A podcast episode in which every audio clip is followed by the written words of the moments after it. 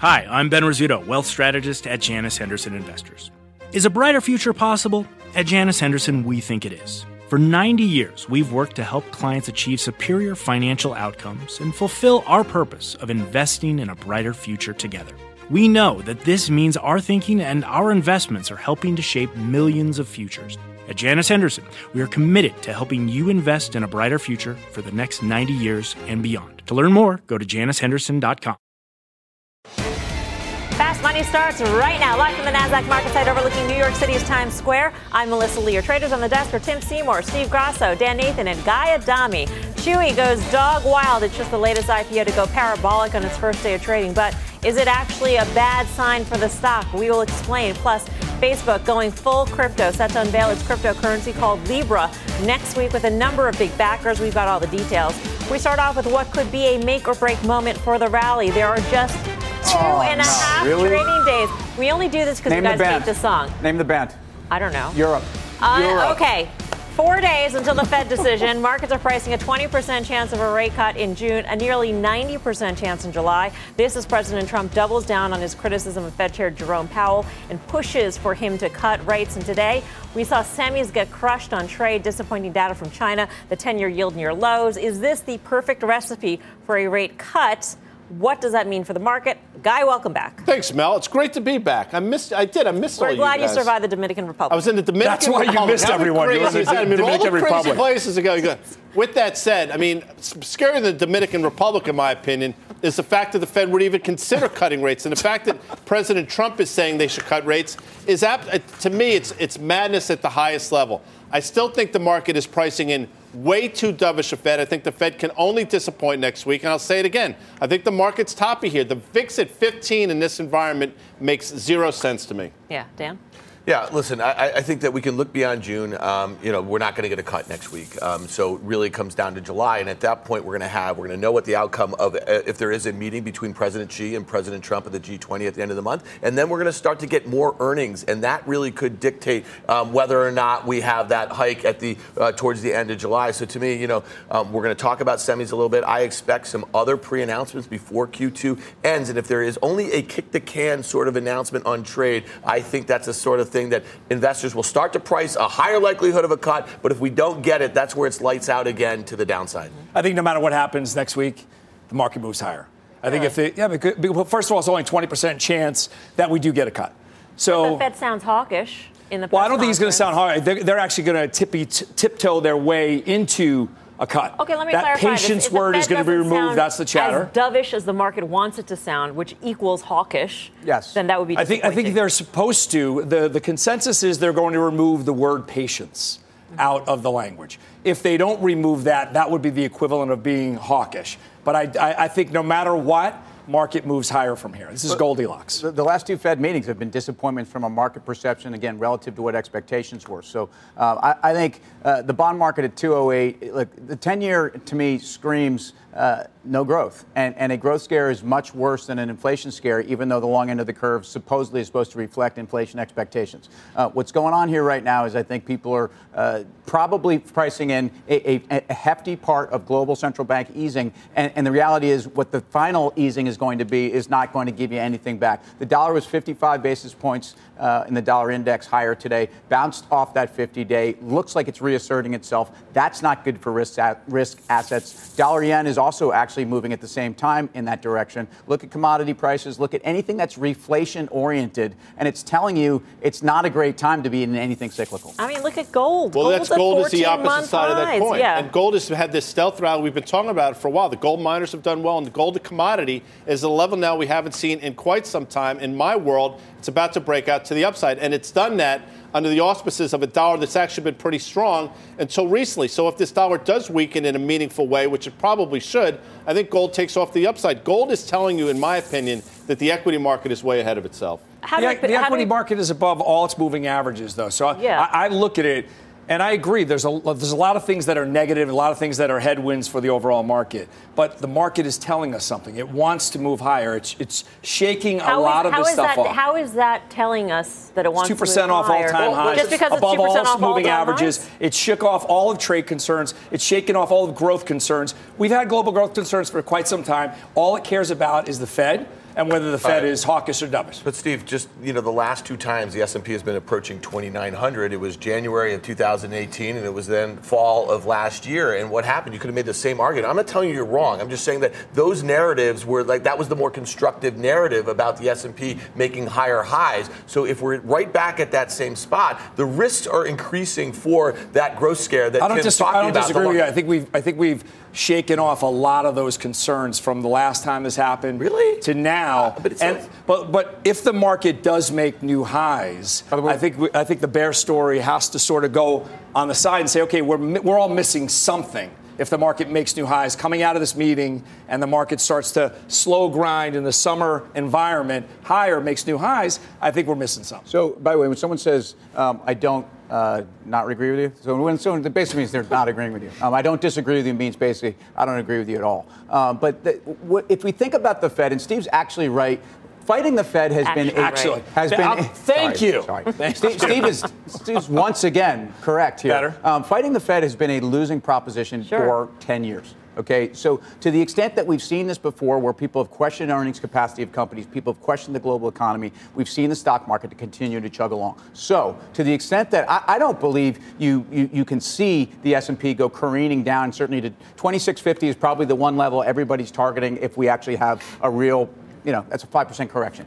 My, my point is simply, I think positioning, expectations, and, and sentiment right now are the biggest issue. The Okay. economy is not the issue. It- it- it's all about where positioning is, and people are positioned on the bull side. So we have a treacherous calendar in the next few weeks. Mm-hmm. How do you position yourself? I mean, Yeah, I, I think you want to be defensive. I mean, I, I do disagree with uh, with Steve about being Oh. constructive on equities here. I, I get it. that There is no alternative. We have the we have rates where they are, and we know that we have a, a, a dovish Fed. They are not going to turn back to being hawkish, which was where they were in December of 2018. So that's not happening. But I think the the interest rate market has already moved ahead of that a little bit. Okay, and I think that there's a potential. You use the term Goldilocks. I'm not so sure that makes a whole heck of a lot of sense. My biggest risk is if we look back to 2015 when we had the 10-year yield below 2%, we had equities were much, much lower. We had a dollar that was strengthening. We had commodities going lower. And a lot of the same things were in place. I just think it's not a Fed policy mistake right now is going to happen. It is a, a protracted trade war that could just deflate the, the global economy, which is very So, fragile so right when now. I say Goldilocks, I mean if it's a, if we have a weaker economy,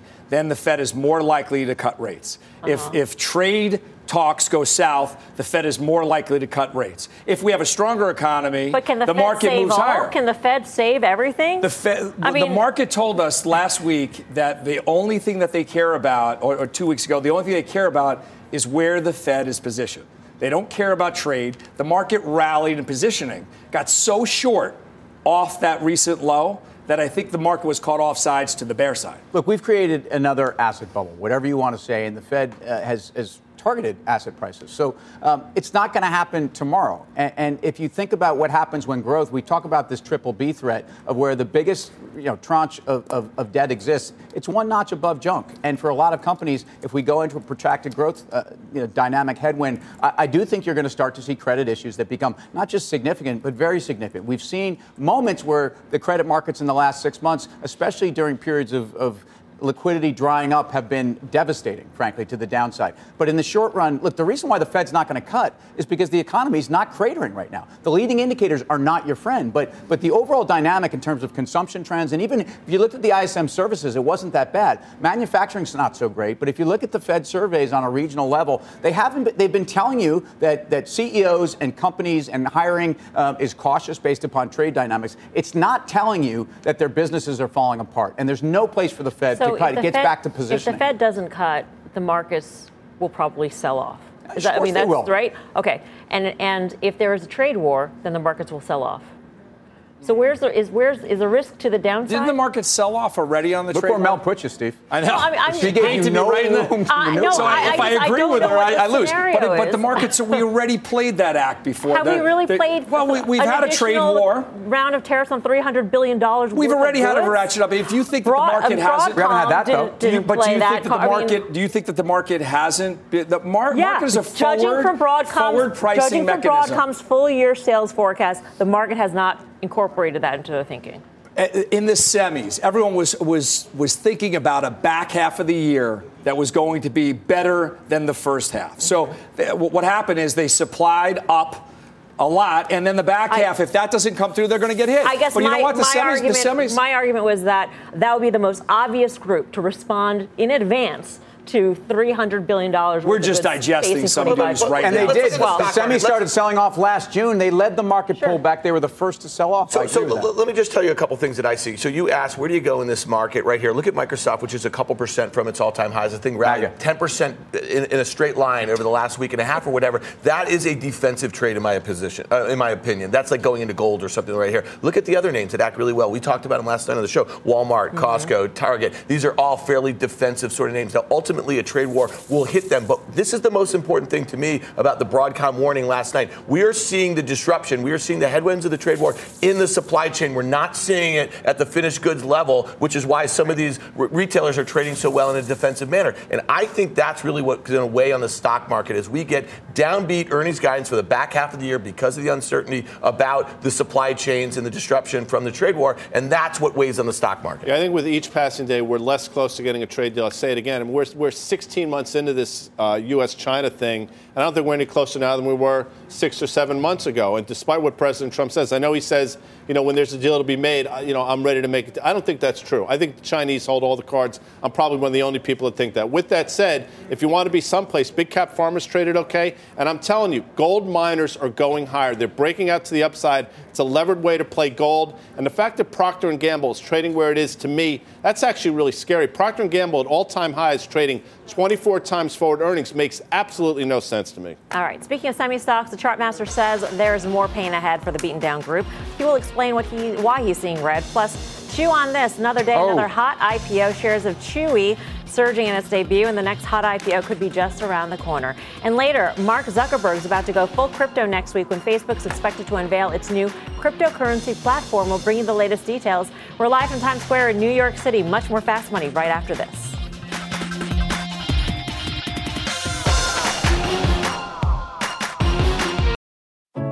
What does it mean to be rich? Is it having more stories to share or time to give? Is it being able to keep your loved ones close or travel somewhere far away? At Edward Jones, we believe the key to being rich is knowing what counts. Your dedicated financial advisor will take a comprehensive approach to your financial strategy to help support what truly matters to you. EdwardJones.com slash find your rich. Edward Jones, member SIPC.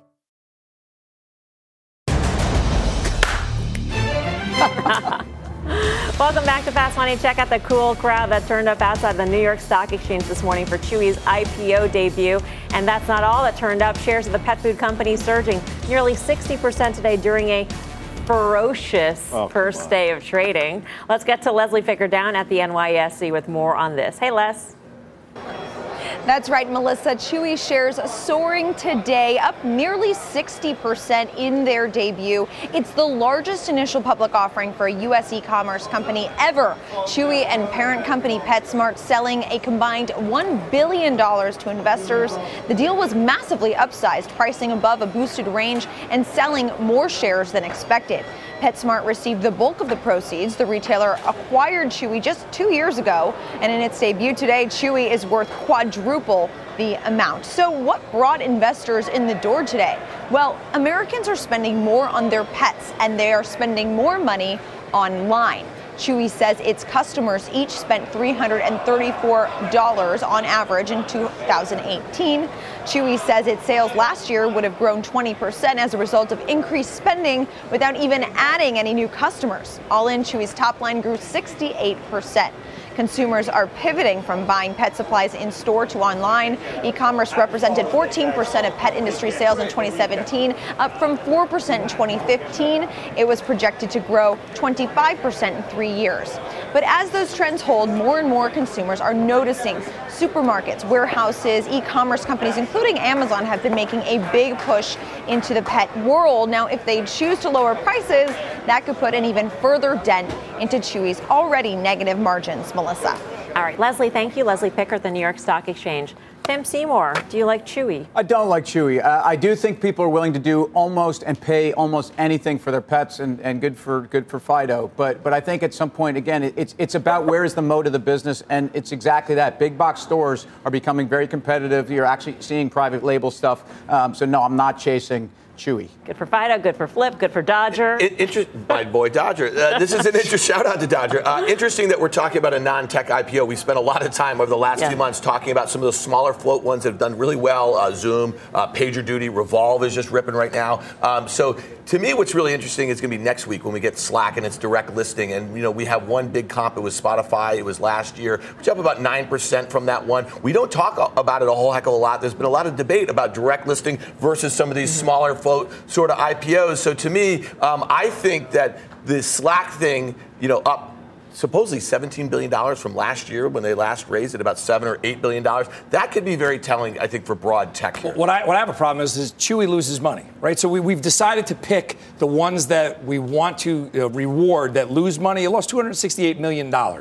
Why would this stock, at the point of it, at, at this point at its growth period, why would they lose money still? And to Tim's point, this is an online realtor, a, a, a realtor, retailer. Yeah. Why I would go into there if it was a stand uh, a standalone brick and mortar. really? Yeah, because at at least there's were some no- losing money, but they were brick and mortar. no, you because like if there was brick and mortar, at least you could make the case where you don't want to go on Amazon and buy it. You want to go in there and get some sort of an expertise about your pet. But this is online, why don't I just go to Walmart? Why don't I just go to Amazon? I didn't, apparently, the customer service is amazing on Amazing. Chewy. They will send you, for instance, a portrait of Flip Yeah. um, to hang up, or they, they send condolence letters when they learn that you lost your pet. I mean, Well, so look, I think I'm a pretty marketing. normal, right? I now you know Yeah, me, it's long really time, amazing. somewhat normal, Kind right? of. Normal family. I would. I mean, that's what I think. Family's normal Three now. kids. We have three dogs. I'm telling you right now, if I say let's go out and buy me something, the kids will look at me like I got nine heads. You want to go out and buy the dog something? They race to the car. it's. I'm not even kidding around. It's ridiculous. I say you buy this thing. The argument that you made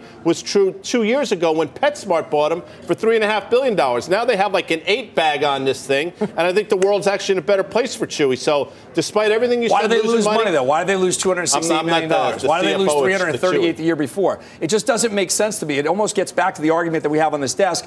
When they come public, who are they coming public for? Is it for shareholders to They're benefit losing money in because profits? they're spending on growth. I, that's that's You like that's Amazon, been don't the you? Do you that's like been yes, but Amazon? Amazon could turn it on and off whenever Amazon wants to. By the way, in, in cannabis land, the companies that are offering CBD pet food and products, Curaleaf has as pet products. I mean, these things are, are being lifted off the shelves like crazy. There's a moat So- around that, though. That's the moat you were Yeah, talking I, about. I, I think so. Mo more there because there, there truly is a regulatory dynamic and people that have a first mover. All right, for more on the Chewy IPO, head on over to CNBC.com. I'm Melissa Lee. You're watching Fast Money on CNBC First in Business Worldwide. Here's what else is coming up on Fast. Run, Forrest, run! Nike is running higher, but Mike Khouw says the stock's about to trip up. He'll tell you how to profit if shares stop short. Plus, Did anyone read that article about Bitcoin I sent you? yes, Sheldon, and now Facebook is about to go full crypto, and it has investors diving back into the stock. We've got those details. There's much more fast money after this. You seek the key, but first, you must learn the ways of precision, craft, and performance with Acura's all-electric ZDX. With a premium Bang & Olufsen sound system up to a 313-mile range and a Type S variant with an estimated 500 horsepower, the ZDX is their most powerful SUV yet. Unlock the energy when you visit Acura.com to order yours today. Every day, thousands of Comcast engineers and technologists put people at the heart of everything they create. Like Oluseyi, a Comcast engineer who grew up bonding with his dad over sports. This inspired him and his team to create AI Highlights technology that uses AI and machine learning to detect the major plays in a sporting event. So millions of fans have a way of catching up on their favorite sports. Learn more at ComcastCorporation.com. Welcome back to Fast Money. Facebook's cryptocurrency plans are getting some support. According to the Wall Street Journal, more than a dozen companies, including, including Visa, MasterCard, PayPal, and Uber, are backing the tech company's payment system called Libra, which is set to launch next year. The new digital coin will be connected to government issued currencies to create a more stable system to avoid the big swings which have plagued other cryptocurrencies. So, Let's get the two cents on Facebook getting into yet the blockchain game. Dan. Two bits. Uh, Two here's bits. the thing. You know, I read a great note from Mark Mahaney at RBC Capital. He's on the network a lot. And he had a great piece about this, and he's really talking about two reasons why Facebook is going in this direction: it's payments and it's commerce. And those two things, with a stablecoin attached to their user base, and it's also very focused on Asia. They have about a billion monthly active users in Asia. That's 4x what they have here in North America. And what works over there, it's not about the actual hardware. It's about the operability of the apps that they have, and they're doing payments and commerce. They're doing it on WeChat, and so this is a really a focus I think over there. So to me, I think this is a huge, huge potential thing. We know they're not in China, but this creates a scenario where they could be in China uh, in a whole different ways that don't really rely on social networking. Isn't it It relies amazing on how, how with all the headwinds that Facebook has had, it's up 38% year to date. And I think this is another testament to maybe the, people are taking their eye off the ball on the privacy concerns. Now you're throwing a little Bitcoin icing on top of this game. It's up 38% already. I think that advertisers are just jumping back into Facebook. And with, with that stat in Asia, the, the, Asia, four to one, I think that's a tremendous tailwind for Facebook. It's almost making people forget about all of the problems that they've recently had. Look, I, I think if you're in an environment where regulatory headwinds are on Facebook and other guys in the sector, crypto's not your answer. Um, uh, the irony here is that actually crypto could be a form of security and offering Facebook users something that they might not feel as comfortable on with the rest of the platform. And this is actually anonymity and an ability to actually transact. And it's So a stable That's coin. what I would say. This one's a stable coin, too. So that, that adds a little bit of And, and it's a centralized coin. It- Right. It's like the antithesis of what Bitcoin's original white Right. paper Right. is in a way. But think about it. They have two and a half billion monthly active users, and they're going to give some fuel to some operations that are going to go on between them. So to me, it's very different than actually Bitcoin and the Bitcoin network. You know, Mel, despite my age, I have an excellent memory, as you know. Oh, like an elephant. Like an elephant.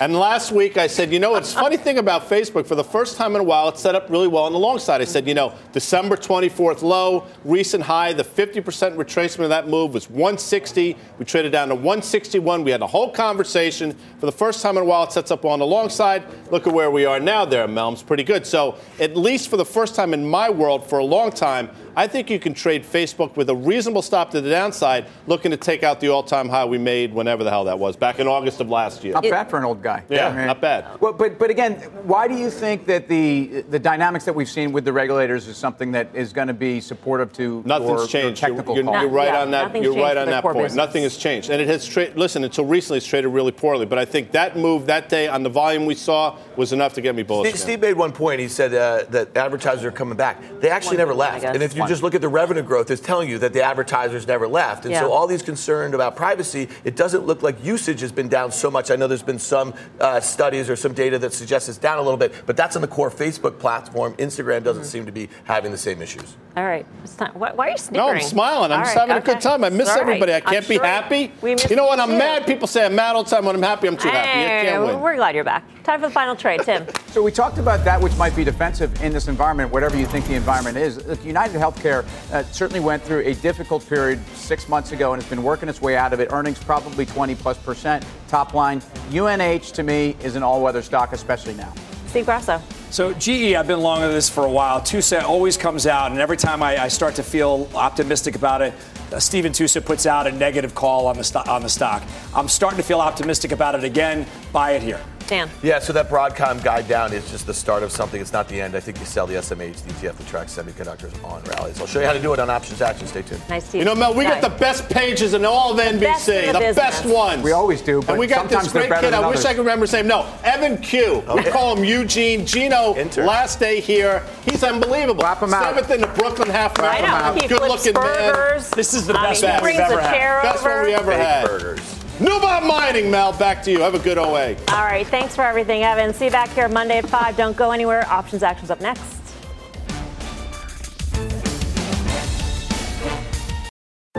What's on the horizon for financial markets? At PGIM, it's a question that over 1,400 investment professionals relentlessly research in pursuit of your long term goals. Specialized across asset classes, but united in collaboration, our teams provide global and local expertise. Our investments shape tomorrow, today. Pursue your tomorrow with PGIM, a leading global asset manager.